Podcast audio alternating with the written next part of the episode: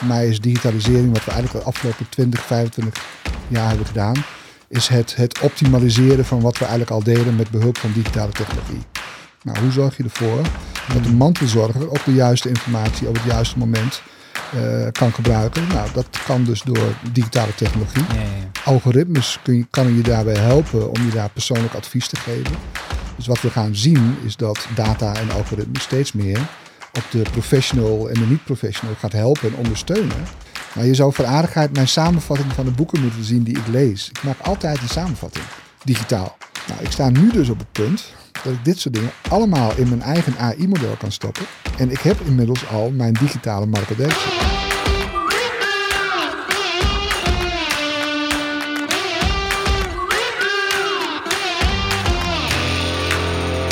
Welkom bij Han Bijblijven, een podcast van de Han University of Applied Sciences over hoe je in tijden van razendsnelle ontwikkelingen kunt bijblijven. We delen je de nieuwste inzichten op het gebied van marketing, sales en ondernemerschap en gaan je inspireren met iedere aflevering een expert uit het vakgebied. Blijf je ook bij? Mijn naam is Danny Oosterveer. Als auteur en spreker over datagedreven marketing wil ik mezelf en anderen bijleren over data en nieuwe technologie. Dat wil ik vandaag ook gaan doen, samen met Marco Derksen, over AI als nieuwe aanjager van digitale transformatie. Marco inspireert, adviseert en begeleidt organisaties met digitale transformatie en strategie en de impact van digitale technologie. Daarnaast is Marco hoofddocent aan de Han post-HBO-opleiding Digital Business Transformation. Heel leuk dat je bent, Marco. Ja, eh, we gaan het zo over AI hebben. Uh, uh, maar ja, eerst even first thing first. Um, ja, digitale transformatie. Ik merk zelf dat het best wel een begrip is. En ik zie het ook af en toe voorbij komen als ik jouw discussies zie voeren op X voorheen Twitter. Um, over het concept digitale transformatie en wat het nu eigenlijk wel is en niet is. Uh, dus ik dacht, uh, voordat we verder gaan, misschien goed om eerst dat even af te kaderen. Wat is digitale transformatie nu eigenlijk? Ja, nou, dank, dank voor de uitnodiging dat ik, dat ik hier mag zijn. Ik vond het wel grappig, jij zei dat het heel snel ging door AI hè, op dit moment, die digitale transformatie. Nou, die digitale transformatie is voor mij eigenlijk al heel lang aan de gang. En voor mij is digitale transformatie, staat dat voor de, de, de vierde industriële revolutie. Of uh, Industrie 4.0 of in Japan Society 5.0. Nou, die moet je misschien meteen even inkaderen. Misschien even, even, kort, even kort langs de eerste, de eerste drie. En dan snappen we misschien ook beter waarom die vierde zo relevant is. Nou ja, digitale transformatie, hè, ik, ik noem dat dus de vierde industriële revolutie. Het gaat dus eigenlijk over die fundamentele verandering van de samenleving door die technologische ontwikkelingen die op dit moment plaatsvinden. En dat is AI. Komen we er straks inderdaad nog wel even op, eh, op terug. Uh, maar wij hebben al eerder grote transformaties gehad van de samenleving door technologische ontwikkelingen.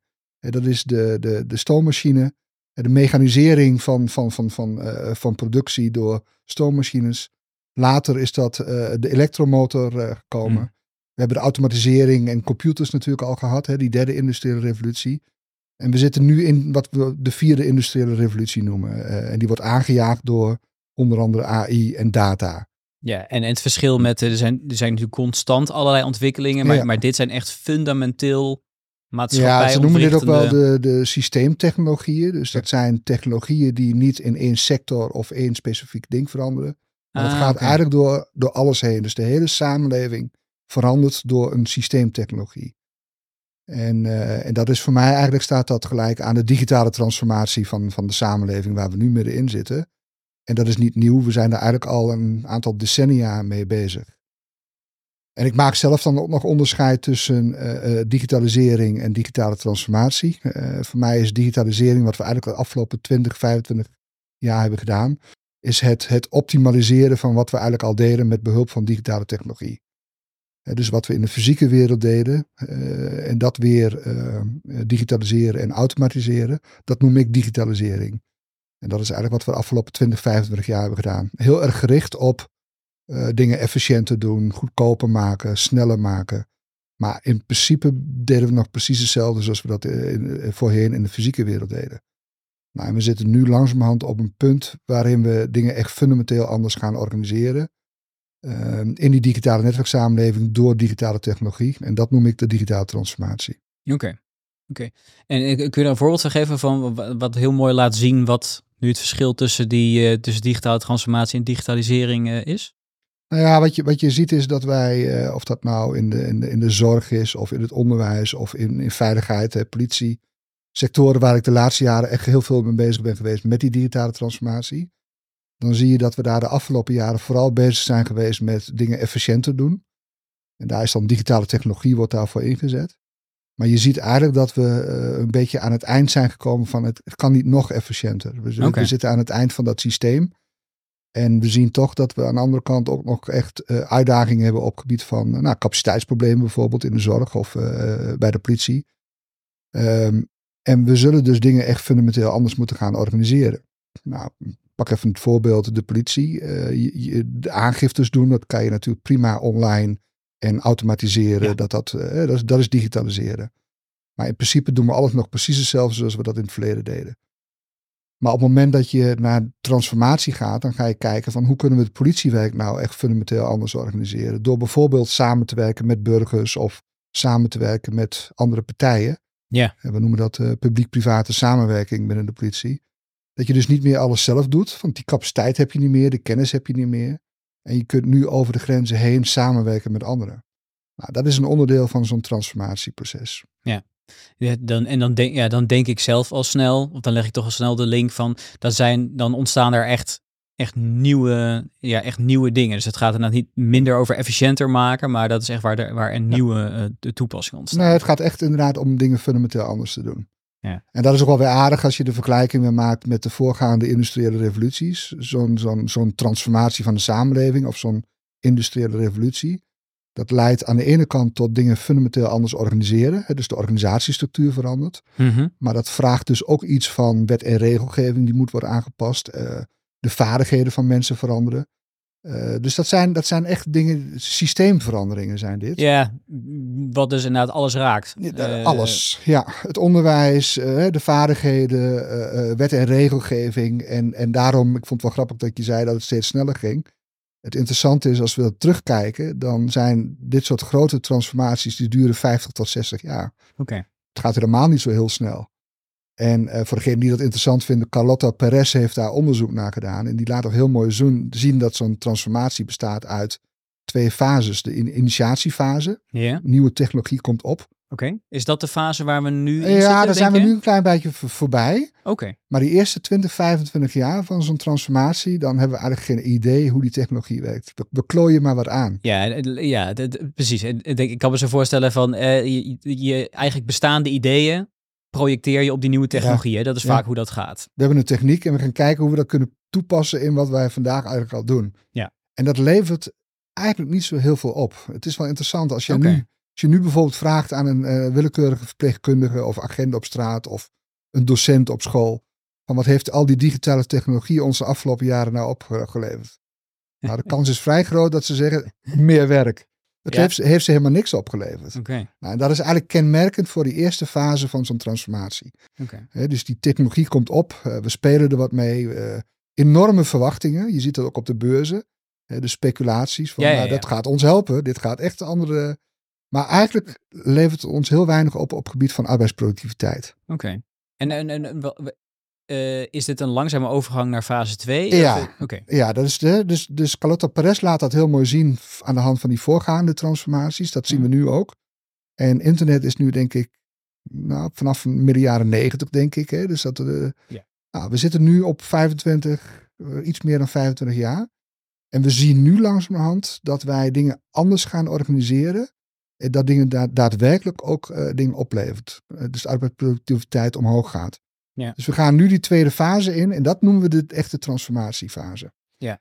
ja en het interessante is ook dat, dat die overgangsfase van, van het, hè, die eerste 25 jaar waarin we dingen proberen, naar die tweede fase, de deploymentperiode noemt zij dat, dat we nu pas zien dat we echt de fundamentele verandering gaan zien. Je ziet ook een machtwisseling van bedrijven. Dus nu de overgang naar de big tech bedrijven bijvoorbeeld.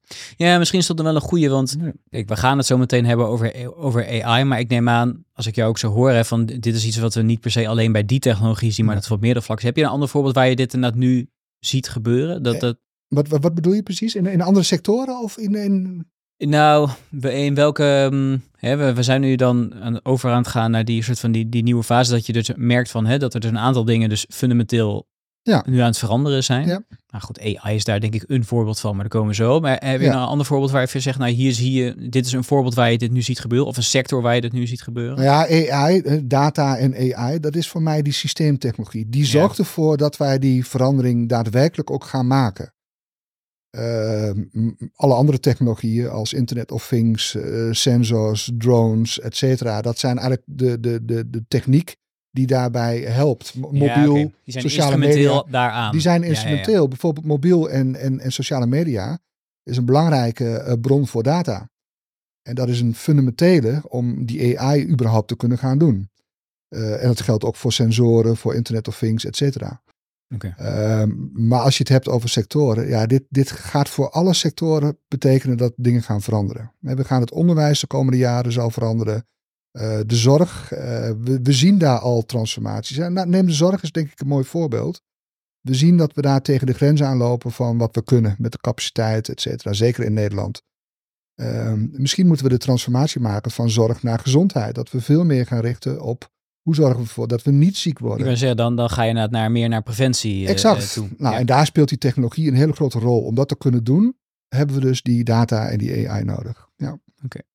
Uh, en uh, ik kan me voorstellen, heb je daar, ik, ik ken zelf wat voorbeelden over, nou inmiddels dat AI, eh, personificatie van AI die uit alle kennis van het internet kan, kan, kan putten om, nou ja, als jij ergens last van hebt, daar advies in te kunnen doen. maar zijn, zijn er andere voorbeelden in, in die zorg waarin je, waarin je dat al ziet, ziet gebeuren? Bij AI een, een, een, een ondersteuning eigenlijk op alle, alle terreinen. Wat ik net al aangaf, dat je dingen anders gaat organiseren. Dat betekent dus dat je niet meer alle kennis en eh, alle capaciteit in eigen huis hoeft te hebben, maar dat je juist over de grenzen heen gaat samenwerken. Hm. Dat betekent dat je uh, ook moet zorgen dat op het moment dat je bijvoorbeeld in de mantelzorg uh, straks mensen thuis mensen gaan verzorgen, helpen, dan heb je dus niet de kennis altijd daar aanwezig. Nou, hoe zorg je ervoor dat de hm. mantelzorger ook de juiste informatie op het juiste moment uh, kan gebruiken. Nou, dat kan dus door digitale technologie. Ja, ja. Algoritmes kun je, kan je daarbij helpen om je daar persoonlijk advies te geven. Dus wat we gaan zien is dat data en algoritmes steeds meer ook de professional en de niet-professional gaat helpen en ondersteunen ja, in, in, in dingen doen. Ja. Ja, zo komen we langzamerhand al, al, al aan bij, uh, uh, bij, bij AI.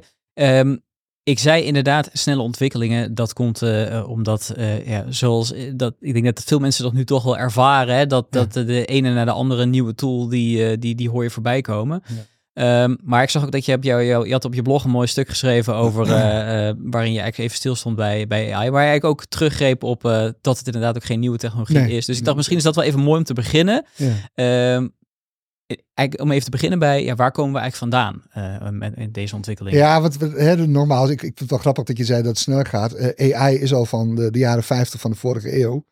Uh, sterker nog, ik ben ooit een keer afgestudeerd en ik had afstudeeronderwerp was, was kunstmatige intelligentie. Nou hier, kijk. En dat is eind jaren 80, begin jaren 90 geweest. om even aan te geven dat, dat de, de ideeën rondom kunstmatige intelligentie natuurlijk al heel lang bestaan. En we ook al heel lang proberen om dat, om dat verder uh, op te pakken. Uh, de grootste beperking was altijd de, de hoeveelheid data en de rekenkracht. Ja. En daar zitten we eigenlijk nu pas. Dat we zien dat we uh, voldoende data hebben en voldoende rekenkracht om echt modellen te kunnen maken die, nou ja, die nuttig zijn of zinvol kunnen zijn. Ja. ja. Dus we hebben wat we de afgelopen 30 jaar hebben gezien, als we het hebben over AI, kunstmatige intelligentie, is dat we zijn begonnen natuurlijk met patronenkenning. Hè? Dus als je maar genoeg voorbeelden had, kon je een model maken wat op basis van patronenkenning de muziek uh, kan, kan eh, zeggen welke muziek het is of welke plaatjes, uh, foto's uh, beoordelen. Maar heel langzamerhand zitten we nu op het punt dat die modellen zo groot zijn, zo veelzijdig, dat ze ook kunnen worden gebruikt voor die generatieve AI. Hè? Ja, dus echt taal kunnen herkennen en daarmee aan de slag kunnen gaan. Ja. En dan, uh, dat is nou wat we nu veel zien. Hè? Dus het gaat over uh, het, het, maken van, van nieuwe dingen. Ja. Um, ja, kun je daar uh, iets meer over vertellen? Want inderdaad, we, we, van, nou, we weten van, we komen uit de, de AI is inderdaad ontwikkeling die al, al langer bestaat. De techniek is er nu, dus ja. we kunnen inderdaad, er zijn veel meer mogelijkheden nu. Maar waar, waar zie jij dat het nu staat? Um, Waar sta Ja, ik vind, dat, dat vind ik een lastige. Ik, ik, ik, uh, het is wel aardig dat, dat zeg maar de, de, de, de mensen die met AI bezig zijn, onder andere Jeffrey Hinton, wat, wat wordt gezien als de godvader van AI, uh, die recentelijk dus bij Google is weggegaan. En, ja. en uh, die heeft een aantal jaren geleden samen met andere deskundigen al voorspeld hè, dat we een fase ingaan waarin AI eigenlijk net zo slim of nog slimmer is dan de mens. de stap maken van wat we noemen narrow AI. Dus uh, AI die alleen één specifieke ding kan. Hè, dus bijvoorbeeld ja. beeld herkennen of um, dat we langzamerhand gaan naar AI die gewoon heel generiek is. Hè, dus uh, general AI is. Uh, en dat hadden ze voorspeld voor 2040. En oh, okay. daar staan we eigenlijk nu al. We hebben nu al AI-modellen die zijn getraind op bijvoorbeeld op schaken. En in één keer ook uh, het spel, het Japanse bordspel Go kunnen spelen. Of uh, AI-modellen die verschillende talen uh, zijn geleerd. Die in één keer een taal kunnen die ze niet geleerd hebben.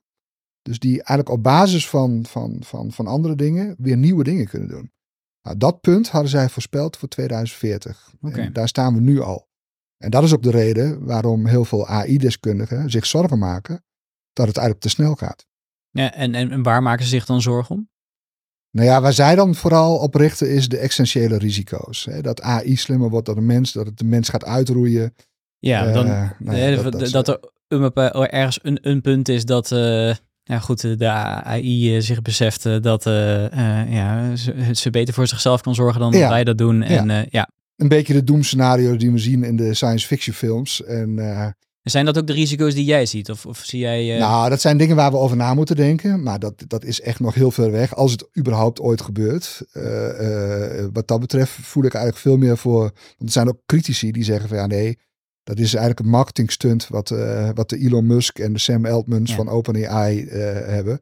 Die zorgen dat AI zo groot wordt dat iedereen het erover heeft. Dit is dus marketing. Terwijl de echte risico's, dat zijn eigenlijk risico's die nu al spelen. Die nu okay. in, uh, in de AI-modellen zitten, de ethische dilemma's van, van AI. Uh, en, en daar proberen ze eigenlijk de aandacht van weg te trekken. Uh, maar daar moeten we het met elkaar over hebben. Oké. Okay. En, en, daar, en daar zal de wet en regelgeving moeten worden aangepast, et cetera. Dus daar, daar moet veel meer aandacht voor komen. Oké. Okay. Maar dat is natuurlijk een risico voor hun businessmodel nu. Ja, ja, precies. De, ik, ik, daar, ik las daar ook iets van dat ja. die discussie kan een beetje afleiden van uh, ja, misschien de, de, thema's waar we nu echt discussie over moeten, moeten hebben. Uh, ja, wat zijn die thema's volgens jou? Nou ja, een van de belangrijkste is natuurlijk hè, de afgelopen jaren, en wij zijn daar redelijk blind voor geweest met z'n allen. Uh, de afgelopen jaren hebben al dit soort grote techbedrijven als Google, Facebook, Amazon, noem maar op. Die hebben grootschalig zeg maar, al die data verzameld onze data die wij via mobiel en sociale media met elkaar gedeeld hebben, ja. die hebben ze zich allemaal toegeëigend. En op basis van die data zijn er huidige AI-modellen ontwikkeld. Dus je kunt het ook zien als de grootste dataroof uh, in de geschiedenis.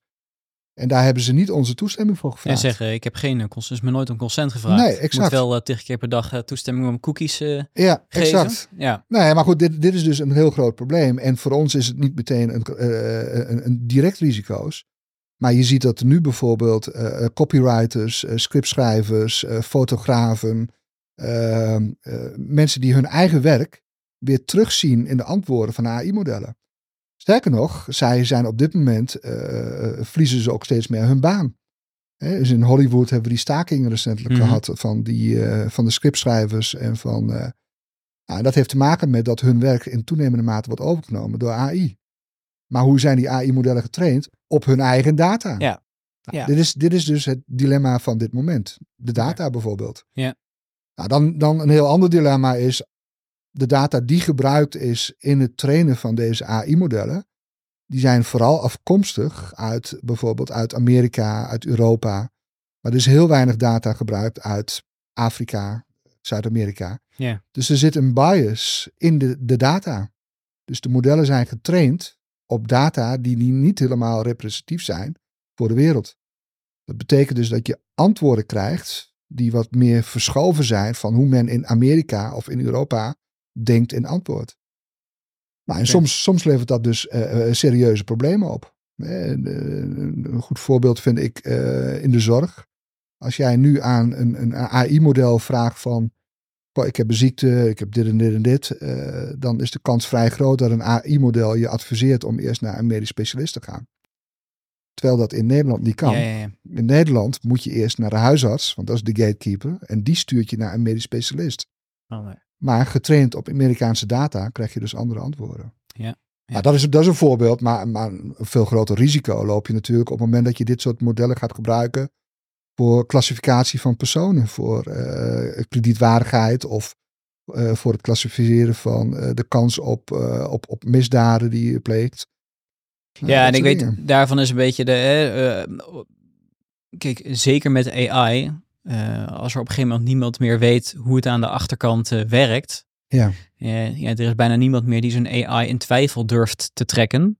Ja. En die eigenlijk beseft hoe dat tot stand komt. En volgens mij was een beroemd voorbeeld dat de Amerikaanse gedetineerden waar het recidieve risico van eh, bepaald moest worden. Ja, daar werd dan wel gezegd van ja, uh, doe dat niet op ras. Uh, maar ja, ondertussen werd dat wel gebaseerd op waar iemand woont. En dat heeft weer heel veel te maken met niet iemand zijn etniciteit is. Dus dat is inderdaad heel moeilijk. Nee, dit is dus een cruciale bij AI. Nou, als je het hebt over data, ook, ook jouw achtergrond dan is het heel belangrijk dat die dataset die je gebruikt voor het bouwen van modellen, dat dat representatief is, dat je daar kritisch naar hebt gekeken. Nou, dat weten we voor de huidige AI-modellen. Die zijn zo groot, zo complex. Daar weet bijna niemand meer welke data er is gebruikt en hoe ze tot een antwoord komen. Ja. Nou, en dat zijn, dat zijn echt de dilemma's waar we het nu met elkaar over moeten hebben. Ehm, dus dat is. Uh, maar daar proberen ze ons een beetje van weg te houden. Hè? Dus, ja, ja, eh, ja. Hey, en uh, hou je jezelf nu vooral bezig met de kansen of vind je juist belangrijk dat we het over deze dilemma's hebben? Beide. Oké. Nee, dat is, dat is een interessante, want ik denk dat je één moet snappen hoe AI überhaupt aan de achterkant werkt. Dat je weet hoe dit soort AI-modellen worden gebouwd, dat je een klein beetje achtergrond weet. Een tweede is dat je je bewust bent van die ethische dilemma's. Dus dat je heel goed gaat nadenken over van, nou, hoe is dit AI-model tot stand gekomen? Uh, wie heeft er profijt van? Wie gaat er aan verdienen? Uh, dus al dat soort vragen zul je eerst moeten stellen voordat je het gaat toepassen. Nee, ik ben absoluut een voorstander van het gebruik van AI. Sterker nog, ik denk dat we AI nodig hebben om de grote uitdagingen van de komende jaren, waar we nu al in zitten, energietransitie, problemen in, of de, de uitdagingen in de zorg of in het onderwijs, veiligheid, dat kunnen we niet meer zonder uh, data en AI. Ja. Dus die transformatie die we nu gaan maken, die we moeten gaan maken als samenleving, kan niet zonder AI. Ja. En wat denk, wat denk je in zijn algemeenheid wat dat van, van mensen vraagt? Want ik, eh, goed, dit, dit soort dingen verschijnen af en toe heel uh, um, ja, kortzichtig in het nieuws. Waarbij wordt geschetst, nou ja, door AI verdwijnen uiteindelijk x ja. banen. En uh, nou, dat wordt dan ongeveer per sector uh, gezegd. Nou, zo Wat we overigens ook al tientallen jaren zeggen. Iedere zoveel jaar komt er weer een rapport. De helft van de banen verdwijnt door AI. Ja. Nou, het is wel interessant om je te realiseren dat als je gaat kijken, want we kunnen niet voorspellen waar het naartoe gaat. We kunnen wel terugkijken hoe zeg maar die voorgaande industriële revoluties hebben plaatsgevonden. Oké. Ehm, en uh, ja, dus lastig in de podcast, maar je moet je eigenlijk een soort S-curve uh, voorstellen. Mm En die eerste periode, dat, is, dat duurt 25 jaar ongeveer, hè, 25, 30 jaar. Ja. Um, dan krijg je wel in één keer in die S-curve dat het stijl omhoog gaat. En dan gaan we naar de, de, tweede fase toe. Ja, kenmerkend van de S-curve is in het begin en het eind vlakt de ontwikkeling af. Maar in het midden gaat die heel snel. Nou, en die, en die fase waarin dat heel snel gaat, dat gaat overigens ook bijna altijd gepaard met sociale onrust. Okay. Stakingen, uh, want je krijgt een machtwisseling hè, tussen de, de, de oude partijen en de nieuwe partijen. Wat ik straks al zei van die big tech bedrijven, die krijgen steeds meer macht nu. Uh, maar dat geldt ook op individueel niveau. Hè. De mensen die wel mee kunnen met dit soort ontwikkelingen, hè, die zitten op Bali, werken vier uur in de week, verhuren hun appartement via Airbnb, hebben een eigen crypto miner, uh, bitcoin miner op kantoor staan uh, als, als kachel. En, hè, dus dat zijn mensen die echt bulken van het geld. Maar aan de andere kant heb je de mensen die voor een paar euro per uur pakketjes rondbrengen. voor DHL, voor PostNL, et cetera. Dus je, de, de, de kloof tussen de mensen die wel en niet meegaan, die is in deze fase het grootst. En dat leidt in het verleden, leidde dat zelfs tot oorlogen, grote stakingen. Nou, we merken allemaal dat we op dit moment echt in een, in een situatie in de samenleving met heel veel crisissen.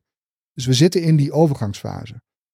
En ik denk dat we dat ons allemaal moeten realiseren, dat het nu dus wel heel snel gaat. Het is anders dan de afgelopen uh, 20, 25 jaar. Ja. ja. Oké. Hey, en uh, dat uh, ja, er staat in die zin, ik wil zeggen, er staat als wat te gebeuren, maar, dat gebeurt dus in feite nu al. Hè? Ehm, kunnen wij van die vorige systeemveranderingen leren hoe we, wat we, ja, hoe we daar nu mee om moeten gaan? Ehm, even los van dat je je bewust bent dat, dat dit een, een, een proces is wat, wat alles bij elkaar 50, 60 jaar duurt. Je bewust bent dat wij nu in die overgangsfase zitten, dat we eigenlijk een polycrisis hebben. Dus op allerlei terreinen hebben wij op dit moment dus uitdagingen. Alle terreinen, allerlei branches. Ja, en dat wij ehm, uh, dat daar de wet en regelgeving moet worden aangepast. Dat we daar andere vaardigheden voor nodig hebben, een andere mindset. Dat we naar een andere organisatiestructuren moeten. Uh, dat bewustzijn hebben we allemaal. Maar we weten ook vanuit het verleden dat een systeemverandering, dat dat vooral toch de mens is waar die, die moet gaan veranderen. En dat dat gewoon tijd nodig heeft. We hebben daar tijd voor nodig. Dus dit gaat de komende jaren uh, gewoon duren. Hey, en is het dan zo, moeten we uiteindelijk daar iedereen in meenemen? Of is het ook een kwestie van, uh, ja, het neemt tijd. Dus ja, dat, dat, het is ook jonge mensen die nee, dit, daarmee in. Uiteindelijk gaat iedereen hierin mee. Ik bedoel, er is niemand die nog kaarsen opsteekt thuis. Iedereen heeft gewoon zijn elektriciteit aan. Maar dat, he, dat heeft wel tijd nodig gehad voordat iedereen op een gegeven moment overging van de kaas naar elektriciteit. Ehm, ik, ik, ben ervan overtuigd dat over een, een, een x aantal jaren iedereen gebruik maakt van, van data en AI om voor zijn persoonlijke gezondheid of voor zijn eigen elektriciteitsvoorziening. Uh, we zullen dit soort dingen gaan gebruiken. Hm. Alleen dat is niet meteen volgend jaar voor iedereen. Maar ik vind wel dat wij, zeker als je het hebt over leidinggevende uh, en, en, managers en, en, directeuren van, van organisaties, dat zij de morele plicht hebben om zeg maar ook hun mensen mee te nemen in deze ontwikkelingen. Dus, dus ja, iedereen, iedereen zal uiteindelijk hierin mee moeten, ja. En het is ook geen keuze van we gaan digitaal transformeren, ja of nee. Die, de samenleving verandert. Ja, exact. En wij moeten ons als organisaties en als mens moeten we ons verhouden tot die veranderingen. We zullen dus meegaan. Ja. Ja. ja. Um, we hebben het hier vandaag natuurlijk over vanuit handbij blijven over. Kijk, onder andere over. Eh, we hebben het natuurlijk over digitale transformatie. Dus uiteindelijk wil jij natuurlijk binnen jouw opleiding ook mensen daar zo goed mogelijk in meenemen om zich dus hierop voor te bereiden. Um, kun je er iets over vertellen over uh, um, hoe je visie daarop is? Nou ja, hè, dus inderdaad, we, we, we, hadden het straks al heel over, over. Ik ben ook onder andere kennendocent bij die uh, post-HBO-leergang van de HAN. Digitale business transformatie. Wat ik overigens misschien nog liever digitale transformatie zou noemen. Want het is ook voor publieke organisaties. Ah, ja. en, en, niet alleen de commerciële. Uh, maar dat doen we eigenlijk twee dingen. In die leergang, uh, één, wat betekent dit voor organisaties? hoe kan je, zeg maar, ook transformeren? Dus dat is de ene kant. Dat gaat echt over die organisatieverandering en kijken waar liggen de kansen in, in een sector. Mm En het tweede is, dat gaat eigenlijk over je persoonlijke transformatie. Hè? Want je hebt ook een andere kijk op dingen, een, een persoonlijke uh, leertraject zit daarin. Hoe ga je zelf daarin veranderen? Als leidinggevende of als uh, professional op een bepaald terrein op het gebied van marketing of communicatie of sales. Uh. Dus dat, dat zijn eigenlijk twee aandachtspunten die we in de leergang ruimte geven. Dus hoe verander je als organisatie? En wat betekent dat in het hele veranderproces? Maar zeker ook voor jou persoonlijk. Ja. En dat denk ik op alle, dat is dat voor een groot deel is dat uh, werkwijze en, en, en, en mindset. Ik kan me voorstellen dat je nu al naar ontwikkelingen gaat kijken, dat het over een half jaar weer, weer anders is. Dus ik kan me zo voorstellen dat het heel erg gaat om de, de middelen, de tools of de werkwijze om te zorgen dat je op die ja, nou ja, het gaat vooral inderdaad over die mindset moet veranderen. Hè. Dus eigenlijk de, de, als je het hebt over digitale transformatie van organisatie of mensen, wat is dan het, het einddoel? Waar ga je heen? En hoe ziet de digitaal getransformeerde organisatie er eigenlijk uit? Ja. Dan is dat voor mij eigenlijk de, de, uh, uh, een organisatie. Dat je eigenlijk naar, naar een situatie toe gaat waarin de organisatie continu blijft leren en, en ontwikkelen. En dat geldt ook voor, voor de persoon. Ja, dus eigenlijk als persoon en als organisatie wil jij de belangrijkste vaardigheid in die zin dat jij in staat bent om dus continu te luisteren en te veranderen uh, op basis van nou ja, wat er inderdaad in de omgeving uh, gebeurt. Ja, en ik, ik gebruik ook, ook Carol Dweck, die heeft ooit een boek geschreven over uh, de growth mindset.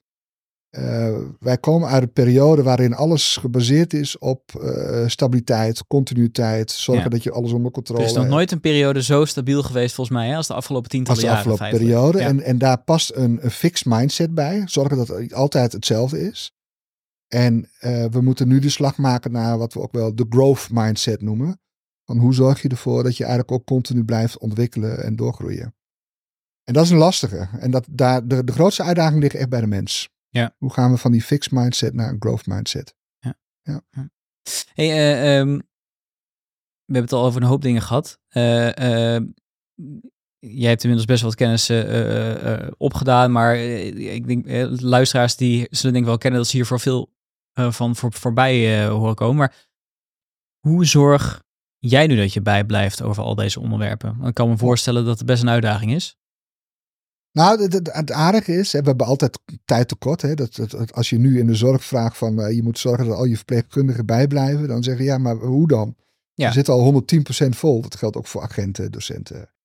En ik heb een aantal jaren geleden heb ik uh, uh, Jos Berzin ontmoet. Dat is een, een Amerikaanse HR-autoriteit.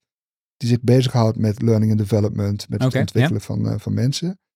En die had het uh, concept van uh, leren in de flow van werk. Dus hoe kan je eigenlijk continu blijven leren tijdens je werk? Dat je in je werk zorgt dat je daar een soort van leerproces ook van, van maakt. En dat, dat is eigenlijk wat ik mezelf al, dat deed ik al, dat wist ik niet, maar dat, dat deed ik eigenlijk al. Maar hoe zorg ik ervoor dat ik iedere dag een klein beetje blijf leren? Dat is eigenlijk de kern van hoe ik het zelf doe. Um, dus, dus iedere dag bewustzijn. Eigenlijk iedere dag leren we wat. Jij ook. Iedereen leert iedere dag uh, kleine dingen. Alleen we staan daar niet heel bewust bij stil. Nee. En dat is iets wat ik eigenlijk structureel wel doe. Ik sta stil bij wat ik iedere dag leer. Ik heb heel lang een klein boekje gehad naast mijn computer thuis. Uh, wat heb ik vandaag geleerd van Twitter? Dus iedere dag heb ik één oh ja. ding opgeschreven wat ik op Twitter heb geleerd. Maar als je dat niet bewust doet, dan, dan, dan, dan gaat het weg. Maar als je je heel bewust bent van wat je leert iedere dag, dan is dat heel interessant. Ja. En ik heb dus op die manier lijstjes bijgehouden. Ik ben inderdaad een lijstjesman. Met wat wil ik eigenlijk nog lezen of wat wil ik nog leren. Of, uh, dus op die manier hou ik voor mezelf bij van wat. Uh, nou, en dan, dan abonneer ik mij op ofwel uh, podcasts die daarover gaan of nieuwsbrieven. Dus ik heb een beperkt aantal podcasts en nieuwsbrieven waar ik mij op abonneer en die ook echt lees. En uh, okay. dus echt om de diepte in te gaan. Boeken daarover lezen natuurlijk. Uh, dus dat is een ding wat ik, uh, wat ik, wat ik regelmatig doe. Herken overigens wel dat je hier echt net een bewuste activiteit van moet maken. Want ik denk dus dat ja. dat is natuurlijk het vaak zo. Datgene met leren, van ja, dat is dan vaak vanuit de organisatie waar je werkt ja. niet per se een doel. Nee, nee. Met als gevolg dat je er dat ook niet tot doel in jouw agenda maakt. Nee. Ik zeg nou, te geven wat mensen even ook het advies. Het belangrijkste is om dat stukje gewoon te blokkeren. Dat het echt wel mag om uh, een goede relevante lijst op, uh, op ja. Twitter te volgen. Ja. Uh, en daar ook even de tijd voor neemt. Als je op die manier naar zorg dat je bijblijft. Nou ja, en wat, wat, wat ook een belangrijke is, in ieder geval voor mij, uh, we hadden het straks al heel over. Ik, ik, ik ben inderdaad nog een, een blogger. Uh, maar zeg maar ook wat je leert en wat je, wat je leest of luistert. Of, of uh, dat je dat voor jezelf op de een of andere manier ook vastlegt. In een notitieblokje of uh, digitale. Ik heb dan een digitaal kladblok, dat is mijn persoonlijke blog. Nou ja, dat is ook leuk, want dat kun je weer aan AI voeden. En die ja. kan je er weer learning nou, voor jezelf uithalen. Dat is natuurlijk, dit, als, je dit, dit is, als je dit vastlegt, is echt. Dit is inderdaad heel gaaf. Hè? Maar jij ja. bent volgens mij ook een gebruiker van Notion of dat soort tools. Ja, zeker. Nou, daar zijn inmiddels koppelingen met AI. En uh, ik, heb, ik heb echt, dit doe ik al twintig jaar, alles vastleggen. Ik heb een enorm digitaal archief met al mijn blogs, al mijn notities. Maar je zou voor aardigheid mijn samenvatting van de boeken moeten zien die ik lees. Ik maak altijd een samenvatting, digitaal. Nou, ik sta nu dus op het punt dat ik dit soort dingen allemaal in mijn eigen AI-model kan stoppen. En ik heb inmiddels al mijn digitale Marco Derksen. Ja, heb je hem, uh, heb je hem ook al? Uh, ja, ja, ja. ja okay, nou cool. ja, dat is het aardige van de betaalde versie van ChatGPT. Uh, heb jij een betaalde versie of niet? Ja. En dan, ja, dan kun je er in feite je eigen dataset aan voeden. Hè? Dat exact. is daar mooi. Je kan sinds kort kan je eigen GPT's maken, je eigen ja. chatbot. En dat gaat dus aan de ene kant kan ik aangeven wie ben ik, hoe reageer ik, de tone of voice waarmee je antwoorden geeft. Ja. Maar je kunt het ook koppelen aan bestanden. Nou ja, je voelde hem al aankomen. Dus hier zitten dus, uh, het is nu nog, nog beperkt, maar dit, dit duurt niet lang meer. En ik heb mijn hele harde schijf met alle documenten gewoon in mijn eigen AI-model zitten. Dus ik heb nu inderdaad een chatbot waarin je aan mij kunt vragen, aan mijn chatbot, wat ik vind van digitale transformatie. Ja, ja zo heb ik laatst, uh, ik, ik heb nog een aantal boeken geschreven. En die heb ik eens op een rijtje gezet. En dan ja. heb ik hem gevraagd, want er werd mij gevraagd om een opiniestuk te schrijven over wat er in alle jaren in, uh, ja. in uh, digital analytics veranderd is. En dat, dat kreeg ik inderdaad gewoon perfect uitgelegd. Ja, dat, ja, dat is echt fantastisch. Dat, ja, ik, ik geef dat zelf inderdaad ook altijd mee. Ja. natuurlijk, dingen luisteren is leuk, maar zeker als je het vastlegt, ja, dat komt, dat is nu echt heel waardevol. Nou, het betaalt zich nu inderdaad uit. Ja. Nee, dus, dat, dus, dus voor mij is het leren in de flow van werk, dus eigenlijk gedurende de hele dag, ben ik continu bezig met dat leerproces. En ik denk dat het ook belangrijk is, dat heb ik mezelf ook aangeleerd. Ik, ik pak altijd een uurtje per dag, en dat is voor mij in de ochtend, waarin ik zeg maar ehm, eh, de blogs lees of de sociale media. Eh, dus ik heb een uur waar ik me echt helemaal afzonder om dit soort dingen goed, uh, goed te doen. En de gedurende de dag pak ik wel wat dingen op, maar wel een uur om het te verwerken. Hmm. Om een blog te schrijven of dat doe ik meestal in, in, in, in de ochtend. En een laatste tip, als ik dan toch nog één tip mag geven voor de hoe blijf ik zelf. Ja, dat is mijn, de bonus tip inderdaad. Ik ben een aantal jaren geleden, want hoe zorg je er nou voor dat je ook af en toe verrast wordt en nieuwe, echt nieuwe dingen ziet. En ik ben een aantal jaren geleden begonnen met een, een dagje stage lopen bij iemand uit mijn netwerk. Dus ik probeer, dus met corona is daar een beetje verwaterd, maar voor corona deed ik dat iedere maand. En dan had ik iemand aan mijn netwerk waar ik een dagje, dus niet even een koffie drinken, maar echt een hele dag meeliep. Een dagje stage lopen. Dat heb ik bij, uh, in de ouderenzorg gedaan, bij woningcorporaties, in het onderwijs. En het is opvallend hoeveel nieuwe inzichten ik haal uit gewoon echt andere sectoren mm. waar ik nog niks van weet. ah ja? Cool. Dus dat, daar maak ik dan ook weer blogs van. Heel goed voor mijn digitaal klapblok. Ja. nice. Right. Hey, hartstikke mooi. Um, um, ja, als, uh, als luisteraars willen, willen bijblijven en wellicht meer willen weten over de opleiding Digital, opleiding. Business, digital Transformation. Ja. Waar, um, ja, waar kunnen ze dan terecht? Uiteraard op de, de website van de HAM bij eh, deeltijdopleidingen. Ja, het is een wat lange URL, dus die zetten we in de show notes. Ja, die zit hieronder. Helemaal goed. Heel goed. ja. Nee, maar zoeken op digitale uh, business transformatie of digitale transformatie en hand, dan uh, kom je automatisch uit op. Uh, en is, we starten weer met een nieuwe editie, even naar mijn hoofd. Ik denk april, maart, april. Ik kijk even naar rechts. Ja. April. Daar knikt iemand ja. Ja, die kijkt even in de boeken wanneer wij beginnen. En uh, het is april 2024 starten we weer. En dat zal dan de, de vijfde editie alweer worden. Uh, we proberen het altijd tot maximaal uh, 15, 20 deelnemers. Altijd een, een leuke groep. Ik kan uit ervaring spreken dat dat een hele leuke groep is. Ja. ja, je bent nog een keer gastdocent. Zeker. Sterker nog, je bent gewoon gastdocent. In ja, nee, daarom. Dus wie weet ja. hoor je mij ook nog wel. Hey Marco, dankjewel. Um, dankjewel dat je voor ons uh, vandaag uh, nou, AI een beetje hebt kunnen duiden. Uh, maar eigenlijk belangrijker nog, AI als onderdeel uiteindelijk van, van, van digitale transformatie. Ja. Dit was de eerste aflevering van Han Bijblijven. Wil je nu als professional ook bijblijven? Um, dan raden we je aan om je te abonneren op deze podcast in je favoriete podcastspeler. Of je te abonneren op ons YouTube kanaal. En dan nou, horen of zien wij je graag eh, de volgende keer weer.